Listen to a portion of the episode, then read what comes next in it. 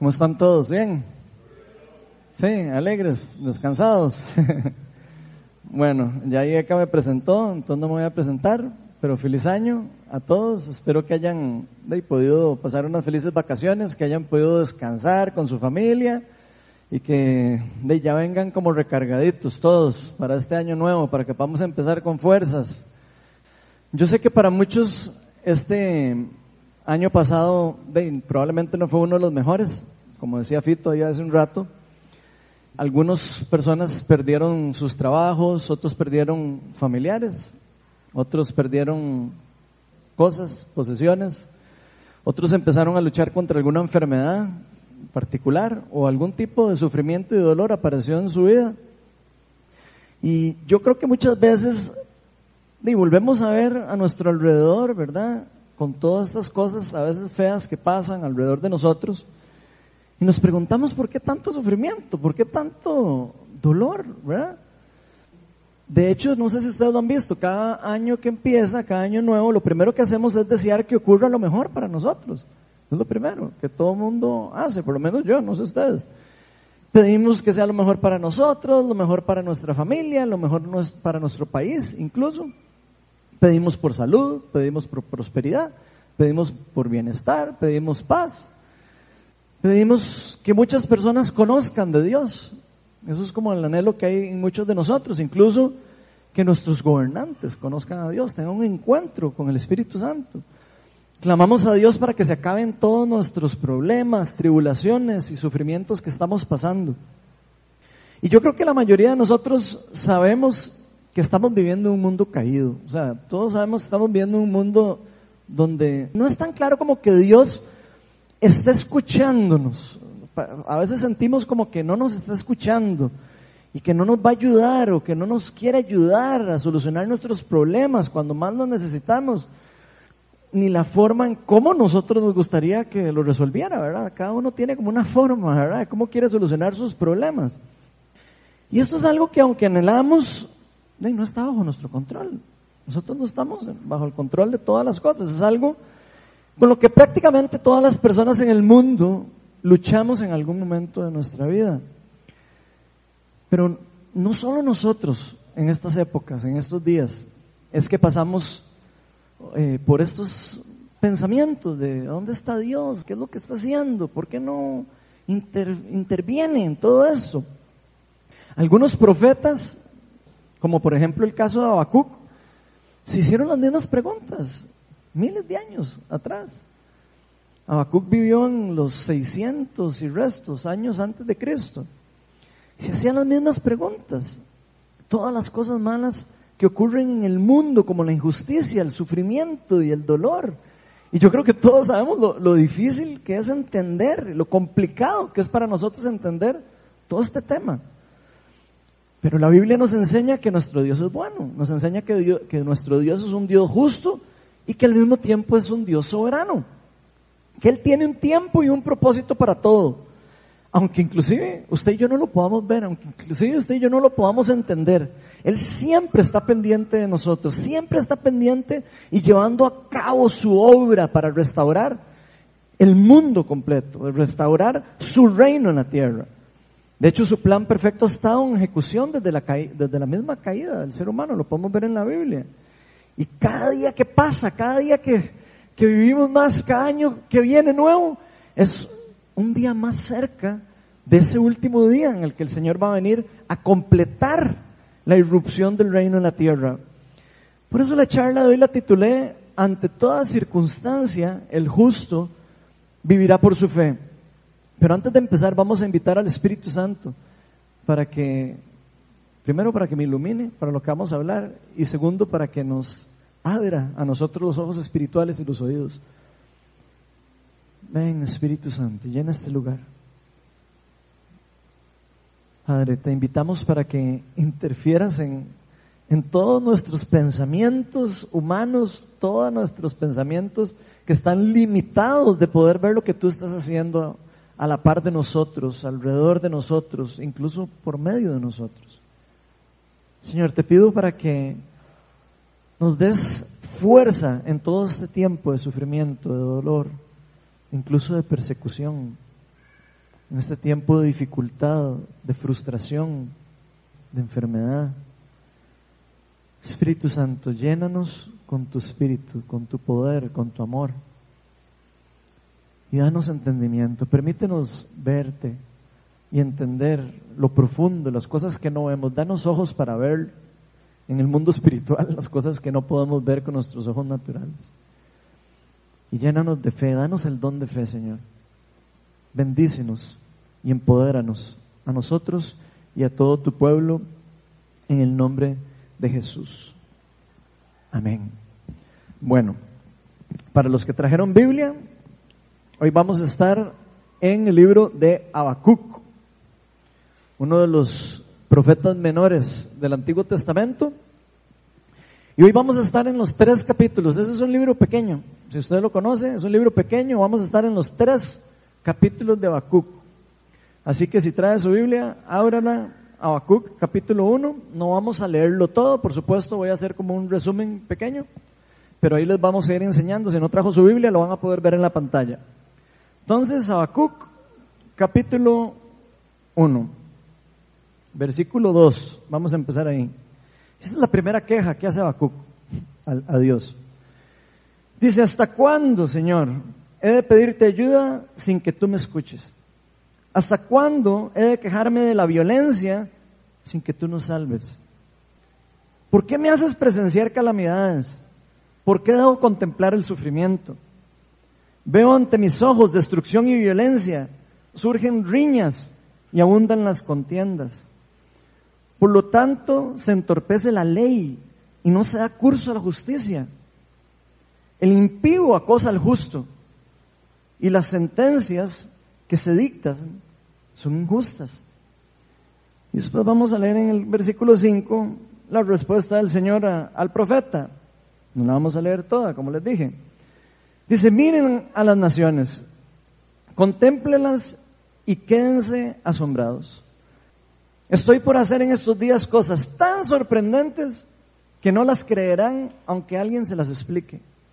Estoy incitando a los caldeos ese pueblo despiadado e impetuoso que recorre toda la tierra para apoderarse de los territorios ajenos. Son un pueblo temible y espantoso que impone su propia justicia y su grandeza. Y después vamos a pasar al versículo 12 en la segunda queja Habacuc ante esa respuesta del Señor, ¿verdad? Dice, tú Señor existes desde la eternidad, tú mi santo eres inmortal, tú Señor los has puesto para hacer justicia. Tú, mi roca, los has puesto para ejecutar tu castigo. Son tan puros tus ojos que no pueden ver el mal. No te es posible contemplar el sufrimiento. ¿Por qué entonces toleras a los traidores? ¿Por qué guardas silencio mientras los impíos se tragan a los justos? Has hecho a los hombres como peces del mar, como reptiles que no tienen jefe. Babilonia los saca a todos con anzuelo, los arrastra con sus redes los recoge entre sus mallas y así se alegra y regocija. Vamos a pasar al capítulo 2, en la segunda respuesta del Señor a la segunda queja de Habacuc. En el versículo 2, el Señor me respondió, escribe la visión y haz que resalte claramente en las tablillas para que pueda leerse de corrido. Pues la visión se realizará en el tiempo señalado Marcha hacia su cumplimiento y no dejará de cumplirse. Aunque parezca tardar, espérala, porque sin falta vendrá. El insolente no tiene el alma recta, pero el justo vivirá por su fe. Además, la riqueza es traicionera, por eso el soberbio no permanecerá. Pues ensancha su garganta como el sepulcro y es insaciable como la muerte. Reúne en torno suyo a todas las naciones y toma cautivos a todos los pueblos. Y ahora vamos a irnos al capítulo 3, que es una oración de Habacuc hacia Dios. Vamos a estar en el versículo 13. Y dice, saliste a liberar a tu pueblo, saliste a salvar a tu ungido, aplastaste al rey de la perversa dinastía, lo desnudaste de pies a cabeza.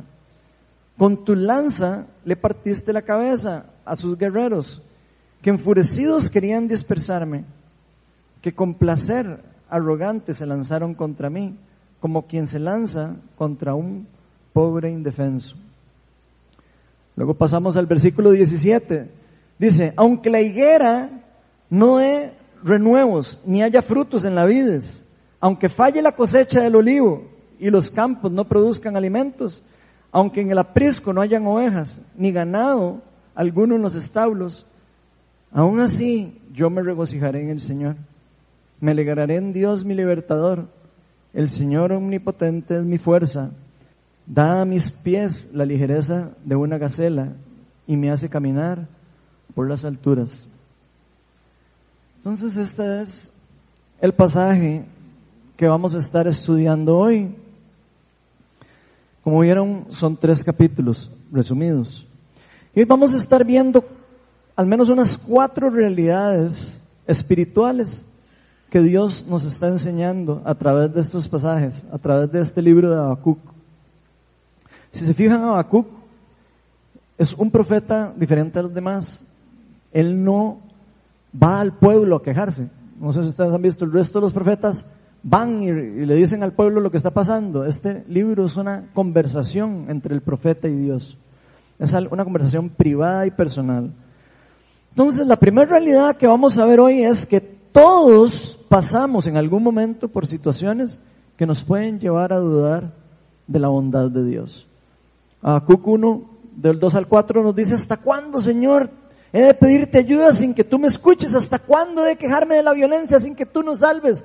¿Por qué me haces presenciar calamidades? ¿Por qué debo contemplar el sufrimiento? Veo ante mis ojos destrucción y violencia. Surgen riñas y abundan las contiendas. Por lo tanto, se entorpece la ley y no se da curso a la justicia. El impío acosa al justo y las, las sentencias que se dictan son injustas. Entonces, lo primero que hay que entender, creo yo, de este libro, importante que hay que saber, es que, se cree que este profeta vivió en las últimas épocas del reinado de Josías, rey de Judá. Si saben un poco de la Biblia, ese es del reinado del, del sur, de Israel, un poco tiempo antes de la deportación a Babilonia. Eso es antes de que Babilonia y los caldeos atacaran a Israel y los llevaran a la deportación. Esta era una época donde había muchísima injusticia demasiada injusticia, demasiada idolatría por todas partes. Incluso los líderes de Israel habían caído y se habían alejado de los mandamientos de Dios. Los reyes se habían alejado de Dios. Ya no seguían sus leyes. Ya no les importaba lo que Dios decía de ellos. Y eso es lo que estamos leyendo prácticamente en estos versículos, es esa conversación poética, yo diría profética entre Habacuc y el Señor. Pero en esta conversación que estábamos leyendo, por lo menos que les leí el resumen, se le ha revelado a Habacuc un poco del futuro de lo que va a pasar. Ojo que Babilonia ni siquiera había todavía atacado. Se le revela un poco del futuro de lo que va a vivir la nación de Israel. Y si ponemos atención, este profeta se está quejando. Está en una actitud de queja.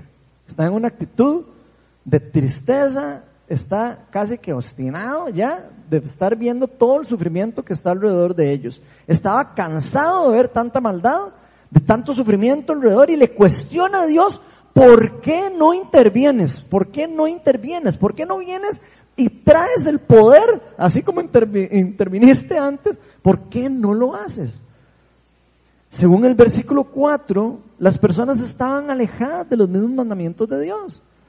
Las personas no querían, estaban viviendo impuras, estaban viviendo pura injusticia. En pocas palabras, Habacuc quería que Dios resolviera su problema, por lo menos lo que él veía como su problema, o lo que el pueblo de Israel veía como su problema. Estaba indignado porque no podía creer que Dios, siendo bueno y bondadoso, pudiera dejar tanta injusticia y tanto sufrimiento sin actuar y sin hacer nada por ellos. Yo no sé si usted se identifica con Jacob, pero yo sí. Yo me identifico con él. Lo primero que a la mayoría de nosotros nos gustaría, y hay que ser sinceros, es que Dios acabe con nuestros problemas y con nuestros sufrimientos. Casi que es lo que todos nosotros pedimos. Pero que acabe con eso de una vez por todas. Que elimine de la faz de la tierra a todos los que hacen el mal. ¿O no? No es lo que siempre todos queremos. ¿Quiénes aquí, por ejemplo, en su lista de nuevo año o deseos de nuevo año, tienen en su lista, por ejemplo, que Dios pague todas sus deudas? Que Dios desaparezca todos los problemas económicos. Imagínense que le hicieran delete a todas esas cuentas del banco. Pero no las positivas, sino las negativas. Digo, antes de que me con cara de malo. ¿Quién tiene, por ejemplo, que Dios le sane de una enfermedad? Y está, Señor, ¿por qué no intervienes? ¿O quién está esperando que Dios haga pagar a alguien algún daño que le hizo y quiere que lo pague ya? ¿O quién quiere que Dios arregle su matrimonio, su problema familiar, su relación, en una forma de irrupción? ¿O quién quiere que Dios cambie la dirección que está tomando nuestro país? La dirección que está tomando los gobernantes de nosotros. ¿Hacia dónde están caminando los líderes de nosotros? Lo que muchas veces nosotros no entendemos es que muchos de nosotros también somos parte del problema. Somos parte del problema. Nos gusta quejarnos, pero no nos gusta ser parte del cambio. Nos gusta lamentarnos, pero no nos gusta actuar. No nos gusta someternos al plan de Dios. Nos encanta tomar riendas de nuestra propia vida y hacer lo que nosotros queremos. Queremos solucionar los problemas a nuestra forma, no la forma de lo que como Dios quiere, ni como Dios le interesa. De hecho, ni pensamos en qué es lo que le interesa a Dios, probablemente. Pensamos en cómo voy a solucionar yo el problema. Pero la Biblia nos dice que no hay ni una persona justa. Digo, uno piensa así, ¿verdad? Como que ojalá se mueran todos los malvados y todo. No hay ni una persona justa, dice la Biblia. Que sin la intervención divina de Dios, todos somos iguales. Todos somos merecedores de la, de la muerte. Dice que la paga el pecado es muerte en la Biblia. Pero Dios es bueno y al mismo tiempo es justo. Y eso es lo increíblemente misterioso de Dios. Dios sabe exactamente cuál es la mejor forma para lidiar con el problema principal de la humanidad. Mucho mejor que usted y que yo. De una forma en que la mayor cantidad de las personas sean restauradas. Mayor cantidad de personas sean salvas. La solución real al problema no es tan simple como agarrar y volarle la cabeza a todos los malos. No es tan simple como eso. No es tan simple como erradicar todo lo malo de una vez por todas. Si nos ponemos a pensar, Dios no está esperando que una sola persona se arrepienta. Dios no está esperando que solo una persona le entregue la vida. Él quiere que todo un país, todo un pueblo, toda una nación, todo el mundo le entregue su vida. Que todos tengan un encuentro con Él. Y desde el inicio de la caída de la humanidad, Dios ha estado llevando a cabo ese plan. Dios ha estado trabajando en ese plan. Dios ha estado trabajando con la humanidad y con nosotros. Y precisamente ese es el proceso en el que nosotros estamos viviendo. No se trata solo de nosotros, no se trata solo de usted, no se trata solo de mí. Se tratan de un montón de personas. Como propósito de año nuevo, yo creo que podríamos pedirle a Dios que podamos ver el mundo como Él lo ve. Eso sería lindísimo. Poder ver el mundo con los ojos con los que Él los ve. Que nos permita ver a los demás con sus ojos. Imagínense qué lindo poder ver a alguien y verlo con los ojos de Jesús. Ver lo que hay en, el interior de la persona y ver el oro, no solo lo malo de las personas. Que veamos el pecado también como Él lo ve. Que podamos entender cómo Dios ve el pecado. Cómo Dios ve el mundo. Lo que creo que nos pasa a nosotros es que somos tan cortos de vista, como dice la Biblia, que no podemos entender en la profundidad lo que verdaderamente está pasando en el mundo y cómo Dios realmente es increíblemente bueno en todo eso que está pasando. Cuando pensamos así sin darnos cuenta estamos despreciando la soberanía de Dios. Estamos pensando que Dios no sirve para nada. Estamos despreciando su inmenso conocimiento, las riquezas de su bondad. Y que todo lo que Él permite que pase tiene un propósito, tiene una intención de llevar a la mayor cantidad de personas al arrepentimiento y de vuelta hacia Él. Romanos 2.4 dice lo siguiente. ¿No ves que desprecias las riquezas de la bondad de Dios de su tolerancia y de su paciencia al no reconocer que su bondad quiere llevarte al arrepentimiento. Si hay algo que a nosotros nos hace falta, es paciencia, tolerancia y confianza en Dios. Esas son algunas de las cualidades que a todos nos cuesta desarrollar. Y eso nos pasa porque siempre creemos que todo debe girar alrededor de nosotros. Creemos que nosotros somos lo más importante. Todo gira alrededor de nosotros, somos egoístas. Somos egoístas porque pensamos inclusive que venga el Señor ya y destruya a todos los malos y que se lleve ya y que nos lleve ya para el cielo los que ya le entregamos la vida. ¿O no lo pensamos a veces? Eso es un pensamiento egoísta, aunque no lo creamos. Porque lo hacemos sin entender lo que eso significaría para las personas que no han tenido un encuentro con Dios. No sabemos que hay personas malvadas que se van a arrepentir, personas que se van a entregar al Señor, personas que van a cambiar su forma de vida completamente y le van a entregar la vida a Cristo.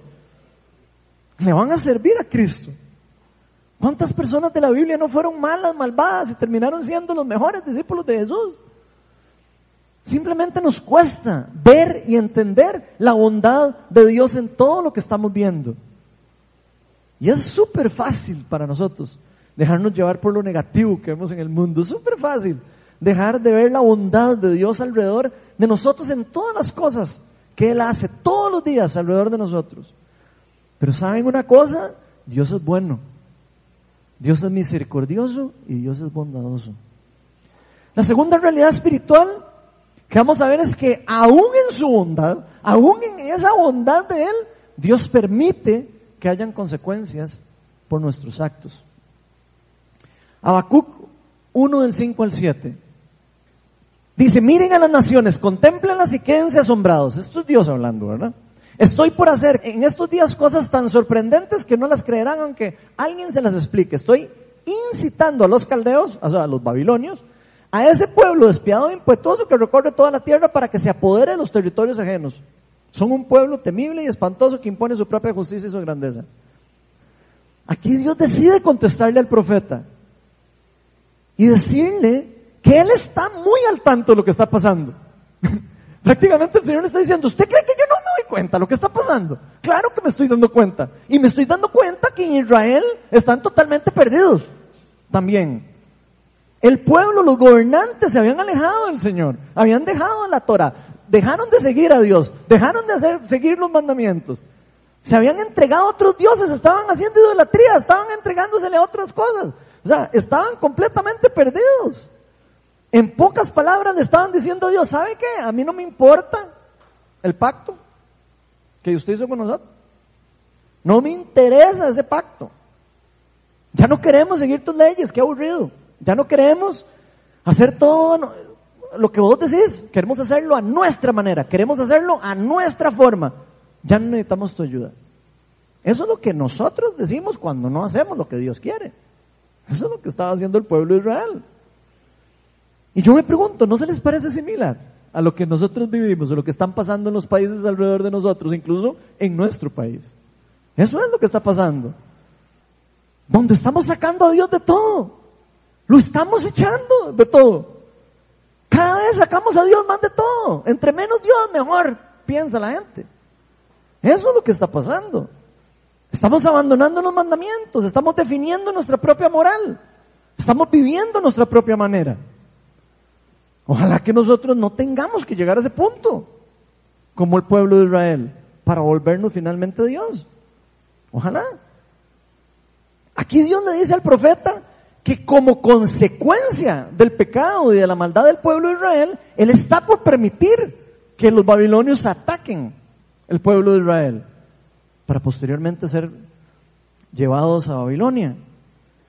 Y por supuesto que esta respuesta no le gustó al profeta. ¿A quién le va a gustar eso? que le está reclamando y le dice, ¿sabe que viene algo peor todavía? Y aquí podemos ver la frustración de Habacuc. Él está frustrado. Podemos ver la frustración cuando él escucha que lo que viene en el futuro, de, todavía es todavía más complicado. La forma en como Dios le contesta, como una segunda queja. Vean lo que él dice en la segunda queja. Habacuc 1, del 12 al 15. Tú, Señor, existes desde la eternidad. Tú, mi santo Dios, eres inmortal. Tú, Señor, los has puesto para hacer justicia. Lo tiene claro, ojo. Tú, mi roca, los has puesto para ejecutar tu castigo. Son tan puros tus ojos que no puedes ver el mal. No te es posible contemplar el sufrimiento. ¿Por qué entonces toleras a los traidores? ¿Por qué guardas silencio mientras los impíos se tragan a los justos? Has hecho a los hombres como peces del mar, como reptiles que no tienen jefe. Babilonia los saca a todos con, anzuelo y los arrastra con sus redes y los recoge entre sus mallas y así se alegra y se regocija. Entonces esto para Bakú fue como, pero Dios y Señor, vas a hacer algo peor que lo que estamos viviendo. O sea, vas a solucionar el problema peor. Mejor, casi que mejor ni haga nada, casi que lo que está diciendo. Esos caldeos son peores que los de Israel. Son más corruptos, son más violentos, son más asesinos, despiadados, tratan a las personas súper mal, los atrapan como si fueran pescados y los tiran a sus redes y los matan. ¿Cómo vas a permitir que eso pase? El profeta, al igual que nosotros, esperaba que probablemente Dios le contestara, ya voy a tirar el poder así sobre la gente. Eso es lo que él estaba esperando.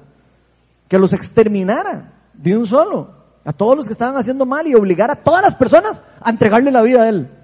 Eso es lo que quería. Que todos cayeran de rodillas obligados. Eso es lo que él prácticamente quería. Que todos se sometan a Dios en una forma obligatoria. Pero todos sabemos que Dios no trabaja así. Dios no trabaja con nuestro corazón a la fuerza. Dios es un Dios que es un caballero. Dios no entra donde no le llaman. Dios no, no interfiere en alguien que no quiere cambiar. No interfiere. Alguien que lo rechaza, alguien que no le interesa saber nada de él. Y gente, aquí quiero decirles una cosa. Hay cosas que nosotros no aprendemos cuando todo está pura vida. Eso se los digo por experiencia. Hay cosas que no aprendemos. Cuando todo está buena nota y todo está bien y todo está bonito. Cuando todo está perfecto y donde no nos cuesta nada. En la mayoría de los casos es cuando menos las personas buscamos a Dios. Así de triste. Cuando estamos mejor es cuando menos buscamos al Señor. Muchas veces necesitamos tocar fondo para recordar quiénes somos, para recordar quién es el dueño de la vida, Muchas veces necesitamos llegar hasta lo más bajo para arrepentirnos de nuestros pecados, para darnos cuenta que necesitamos un Salvador. Lamentablemente todas nuestras acciones tienen consecuencias. No podemos pretender toda una vida sin Dios y luego esperar que Él venga y solucione nuestros problemas. No podemos. Pero como todo en el mundo, toda consecuencia tiene un inicio y tiene un fin. En este año nuevo, ojalá que todos tomáramos la decisión de hacer un cambio en nuestra forma de pensar. Que abandonemos la doble moral. Que abandonemos toda nuestra inmoralidad. Que nos arrepintamos de nuestros pecados. Que nos demos cuenta de la injusticia de lo que hacemos a veces. Y que aceptemos las consecuencias de lo que estamos viviendo. Que empecemos a caminar de la mano del Señor en una nueva forma de vida, como individuos, como matrimonios, como país. Si vemos luego en el capítulo 2, Dios decide revelarle a Habacuc que aunque vaya a pasar todo eso tan terrible, ¿verdad? Que ya le explicó, todo lo que le iba a pasar a Israel, que Él hará caer a todas las Babilonias en el futuro. En pocas palabras, que aunque Él permite en ese momento que vaya a pasar eso, que ocurran todas esas cosas malas, no quiere decir que Él está agradado con que vaya a pasar eso, o que Él disfruta que vaya a pasar eso. Eso es lo que trata de enseñar. Habacuc 2, del 2 al 5, dice, el Señor me respondió, escribe la visión y haz que resalte claramente en las tablillas para que pueda leerse de corrido, pues la visión se realizará en el tiempo señalado marcha hacia su cumplimiento y no dejará de cumplirse. Aunque parezca tardar, espérala. El insolente no tiene el alma recta, pero el justo vivirá por su fe. Además, la riqueza es traicionera, por eso el soberbio no permanecerá, pues ensancha su garganta como un sepulcro y es insaciable como la muerte. Reúne en torno suyo a todas las naciones y toma cautivos a todos los pueblos. Y aquí les digo que esto es una buena noticia para nosotros. Es una buena noticia. Porque Dios está dejando claro también que aunque vayamos a pasar por circunstancias complicadas, aunque vayamos a pasar por problemas o por consecuencias terribles por culpa de nuestro pecado, lo que sea, no va a permanecer la consecuencia para siempre si nos volvemos hacia Él. Él no quiere que permanezca para siempre. Él dice, en el tiempo señalado, yo voy a intervenir para cambiar todas esas injusticias. Y aunque parezca tardar, su ayuda sin falta vendrá. Y la verdad, yo le soy sincero, yo no sé qué tipo de problema pueda estar usted pasando o que pueda estar pasando cada uno aquí en este lugar. Lo que sí me gustaría es que recuerden que aunque parece que está durando el Señor en actuar, aunque parece que esa respuesta de Dios no está llegando, sin falta va a venir. Sin falta va a venir la respuesta. Mientras tanto, yo creo que nosotros deberíamos de ser personas que viven por fe en las promesas de Dios.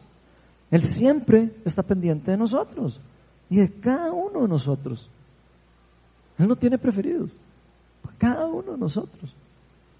Otra cosa importante que se nos revela en este pasaje es que ese tipo de mentalidad, porque es una mentalidad la que está hablando aquí, insolente y soberbia, que tienen esas naciones como la de Babilonia y muchas naciones más en el mundo, por supuesto, nunca van a prevalecer. Eso está diciendo. Nunca podrán mantenerse en el poder para siempre. Tarde o temprano caerán de rodillas a clamarle a Dios. Romanos 14, 11 dice lo siguiente, está escrito, tan cierto como que yo vivo, dice el Señor, ante mí se doblará toda rodilla y toda lengua confesará a Dios.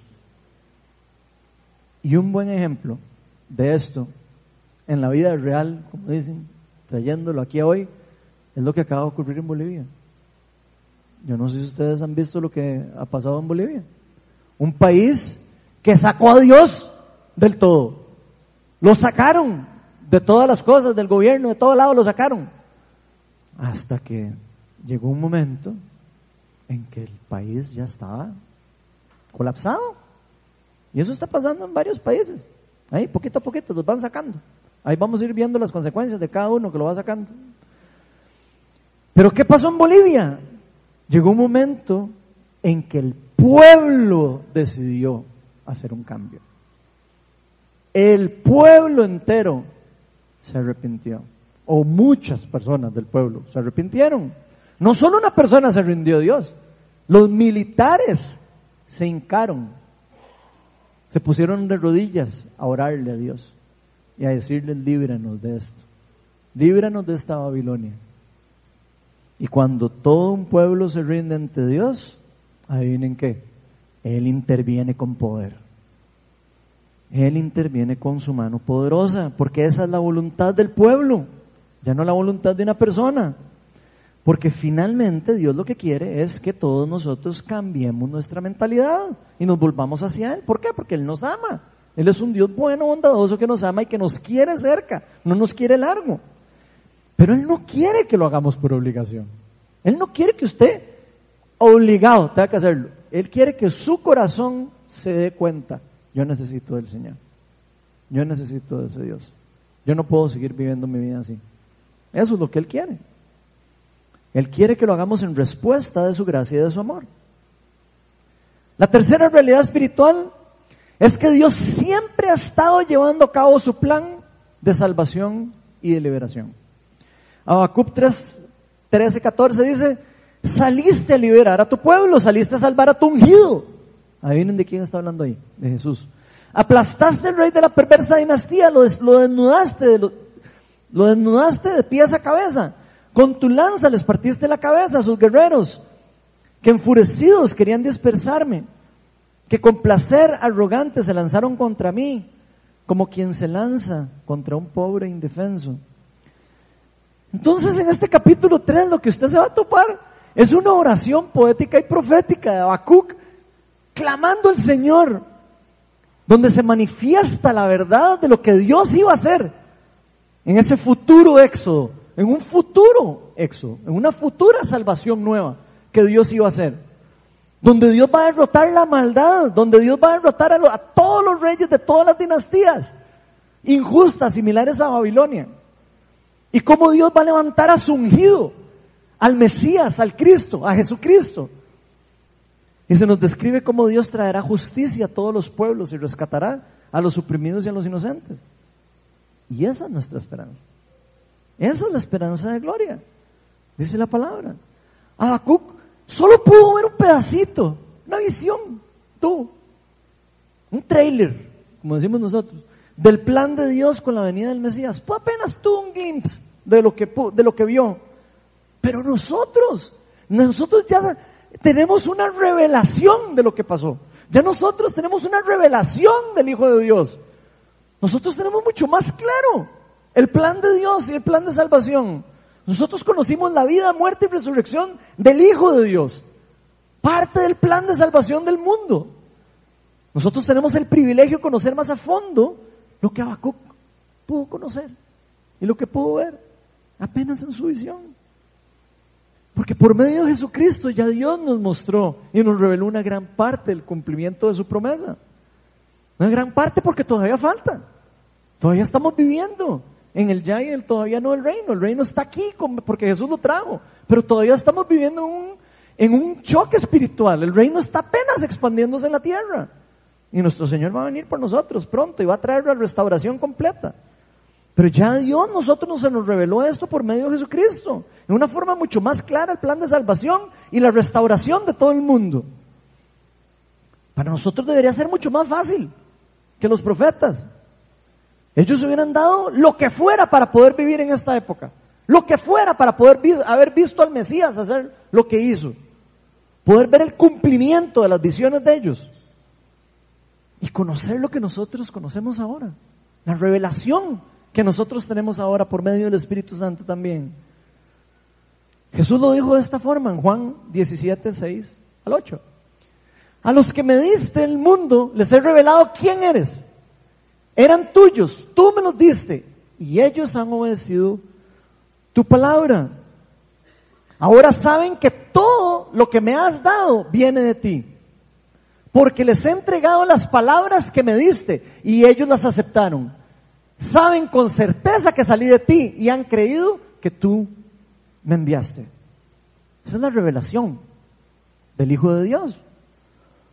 O sea que todos los que hemos puesto la fe en Jesucristo y seguimos sus palabras hemos recibido las primicias del reino de, Dios. Las primicias, las promesas, los primeros frutos. Ya podemos saborear lo que sabe el reino. Tenemos privilegio de haber experimentado todas esas cosas, esas primeras llegadas del reino, que a veces lo experimentamos por sanidad, a veces lo experimentamos por milagros, a veces lo experimentamos con amor, a veces lo experimentamos cuando Dios hace cosas increíbles alrededor de nosotros, porque el reino de Dios ha llegado por medio de Jesucristo. Lucas 17, 21 dice, en cuenta de que el reino de Dios está entre ustedes. Está Jesús hablando. Dese en cuenta que el reino de Dios está entre ustedes. Está caminando dentro de ustedes. El reino de Dios ha llegado por medio de una invasión santa al mundo. Jesús vino como un invasor al mundo de tinieblas y vino a traer la restauración del reino de Dios. Por eso estamos en una guerra espiritual. Por eso no estamos en paz, porque hubo una invasión del reino de los cielos. El reino ha llegado para expandirse, ha llegado para quedarse, para implantarse. Pero ahora, en cierta parte, esta expansión del reino, Dios la dejó en la mano de los hijos de Dios. El Señor nos dijo, yo soy la luz del mundo. Y después nos dijo, ahora ustedes son la luz del mundo. Parte de eso quedó en manos de los hijos de Dios. Que somos el ejército del reino de Dios en la tierra. Somos sus embajadores sus representantes, para hacer luz donde hay oscuridad, para hacer sanidad donde hay enfermedad, para hacer alivio donde hay dolor, para hacer apoyo donde hay sufrimiento. Y somos parte del plan de salvación y liberación del mundo. Póngase a pensar por un momento. Si usted es cristiano, usted es parte del, del plan de salvación del mundo. Cada uno de nosotros forma parte del reino. Y estamos aquí para hacer el reino crecer. Pero la iglesia, adivinen qué, dormida. Y ya es hora que la iglesia de Cristo despierte. Ya es hora que la iglesia se levante. Ya es hora que la iglesia se despierte de ese sueño. Porque esta guerra no se va a ganar con espada. Se va a ganar en oración, se va a ganar con amor, se va a ganar en fe, se va a ganar en acción. Se va a ganar por medio de la gracia del Señor. De haber recibido nosotros la gracia. De dar gracia a otras personas. Por medio del amor y la transformación alrededor de las otras personas. Siendo sanadas y restauradas. Ahora a través de nosotros, por medio del Espíritu Santo. ¿Qué estamos esperando? En este nuevo año, que nuestras oraciones sean que todo el cuerpo de Cristo se levante. Que todo el cuerpo de Cristo empiece a caminar. Que salgan de las cuatro paredes a orar. Que salgan a bendecir a las personas. Que salgamos todos a bendecir. Que tomemos nuestro papel dentro del plan de salvación. Hay un plan. Somos parte de él. ¿Qué estamos haciendo? Porque tenemos que seguir la obra de Cristo en la tierra, sin importar lo que esté pasando alrededor de nosotros, sin importar que yo esté enfermo, sin importar que yo esté mal. No se trata de nosotros, se trata del reino de Dios. Y creo que es hora de dejar de pensar tanto en nosotros y pensar más en Dios y en lo que Dios quiere hacer en la, en la tierra. La cuarta realidad y la última es que aunque no podamos entender lo que estamos pasando, yo sé que más de uno aquí no entiende lo que está pasando alrededor. Aunque no podamos entender lo que está pasando, los justos viviremos por fe. Habacuc 3 del 17 al 19 dice, aunque la higuera no florezca, ni haya frutos en las vides, aunque falle la cosecha del olivo, y los campos no produzcan alimentos, aunque el aprisco no haya ovejas, ni ganado alguno en los establos, aún así yo me regocijaré en el Señor, me alegraré en Dios mi libertador. El Señor omnipotente es mi fuerza, da a mis pies la ligereza de una gacela y me hace caminar por las alturas. Eso es fe. Eso es fe. Eso es vivir por fe. Aunque uno no pueda ver lo que no sabe que va a venir. Aunque uno no pueda ver lo que está pasando y por qué. Eso es fe. En todo este proceso de restauración del mundo no vamos a entender muchas cosas. No vamos a entender muchas cosas que estamos viviendo. Como en toda guerra, algunas personas van a salir heridas, vamos a tener algunas bajas, algunas veces vamos a ser atacados, vamos a ser dañados, vamos a ser heridos, pero la causa que estamos siguiendo es una causa santa, es una causa buena y eterna. Aunque a veces no veamos que dé fruto lo que estamos haciendo. Yo sé que hay personas aquí que se han frustrado implantando en el reino. Aunque no vemos que dé fruto lo que estamos haciendo. Aunque no veamos que se multipliquen los esfuerzos que estamos haciendo. Como los esperamos. Aunque no estemos bien económicamente, aunque no estemos físicamente sanos. Sea lo que sea lo que nos esté pasando. Nosotros, aún así, los hijos de Dios nos tenemos que regocijar en el Señor.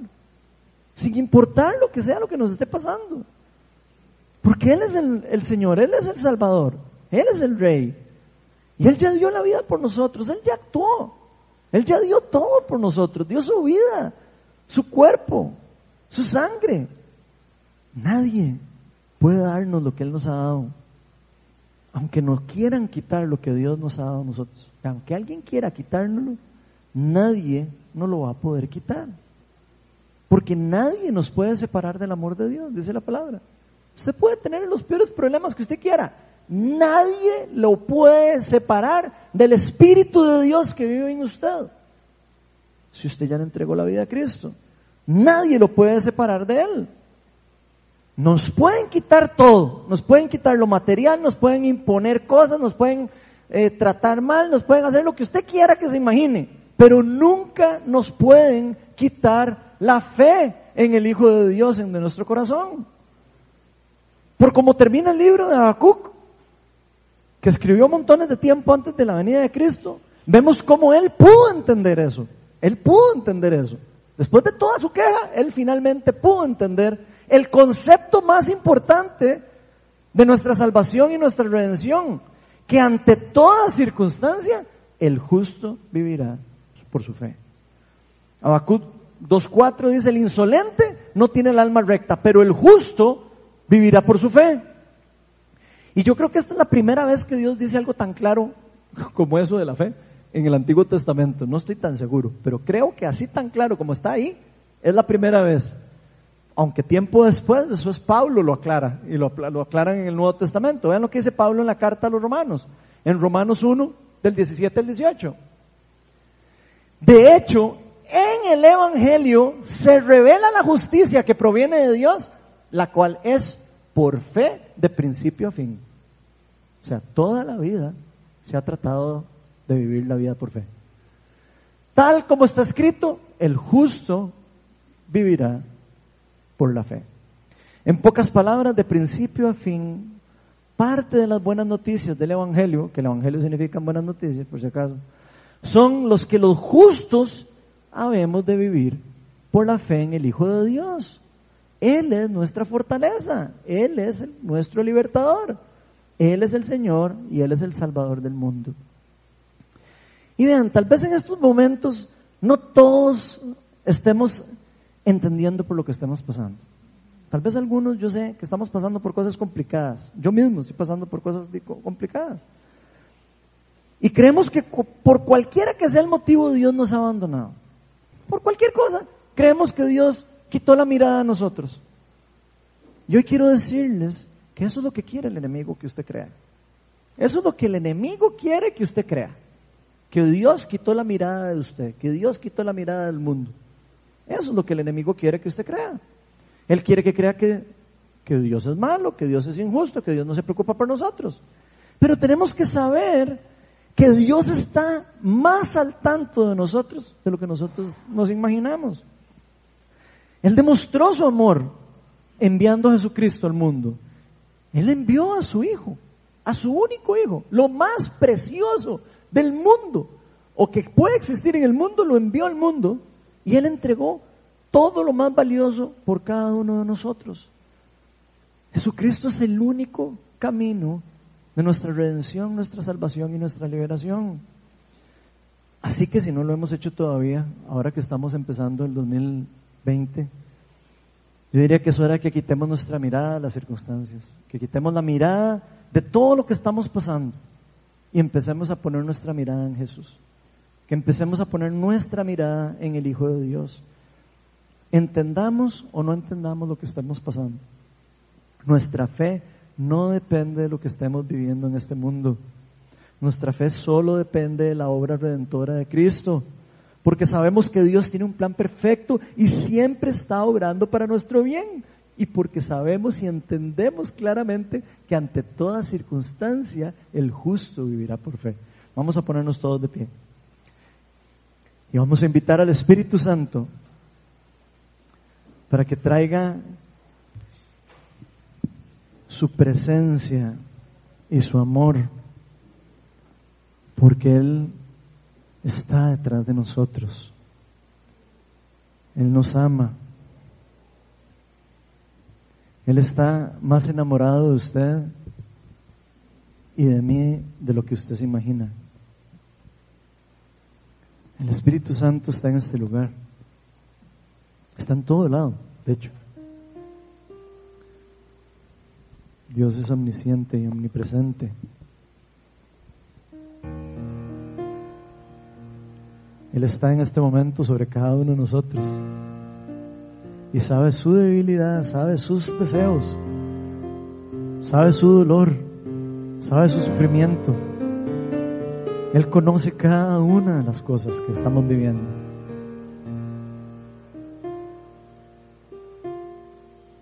Él murió por esas cosas. Él dio la vida por esas cosas.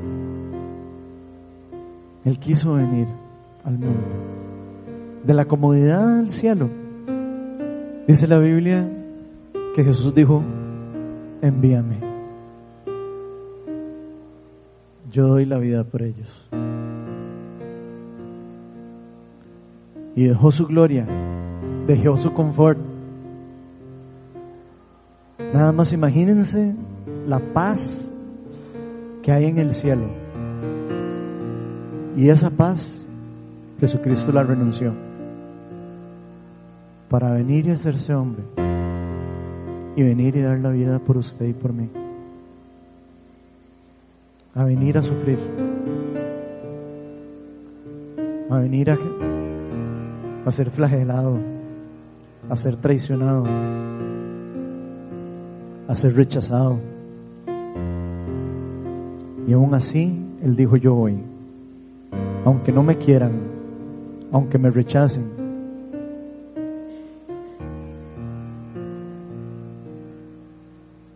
por un solo justo hubiera venido Jesucristo. Por un solo pecador que quisiera entregarle la vida.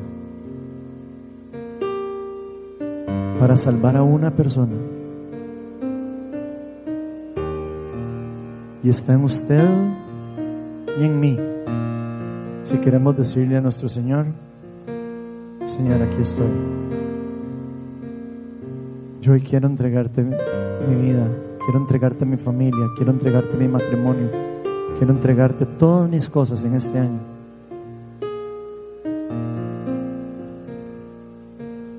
Nosotros podemos vivir un montón de años y desperdiciarlos todos. Está en nosotros si queremos aprovechar la vida, lo que Dios nos está permitiendo vivir. No gastemos nuestra vida destruyendo a otra persona, dañándola. Gastemos nuestra vida amándola o amándolo, restaurándolo, ayudándolo, demostrando cariño, demostrando amor. Eso fue lo que vino a hacer Cristo al mundo, a mostrarnos el verdadero amor incondicional.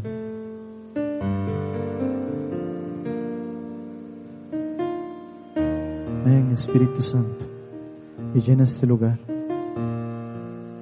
Si hay alguien aquí que no ha podido quitar su mirada de alguna mala circunstancia, sea cual sea la cosa, voy a pedirle que pase adelante para orar. Muchos estamos pasando por circunstancias complicadas y no hay que tener vergüenza ni miedo para decir, Señor, yo quiero, necesito ayuda. Si estás pasando por alguna complicación o alguna circunstancia, pasa aquí adelante. Aquí vamos a orar por vos y vamos a invitar al Espíritu Santo para que venga y intervenga.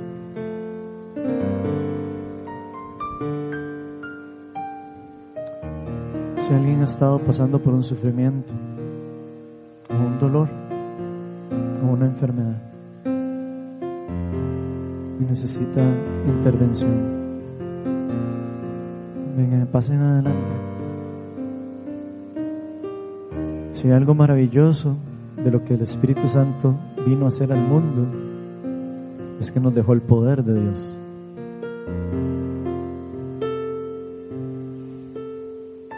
Jesús nos dijo, vayan y sanen a los enfermos, vayan y limpien a los que tienen lepra y resuciten a los muertos. Ese es el tipo de poder que dejó Dios aquí. Y está al alcance, está a nuestro alcance, a la mano. Jesús dijo, el reino de los cielos está al alcance. Como si usted ha perdido la paciencia o la tolerancia y se siente impaciente, venga, pase adelante. Vamos a orar por usted e invitar al Espíritu Santo para que lo ayude a soltar inclusive el control de la circunstancia. Ven, Espíritu de Dios, llena este lugar con tu gloria, con tu reino, más de ti, Señor.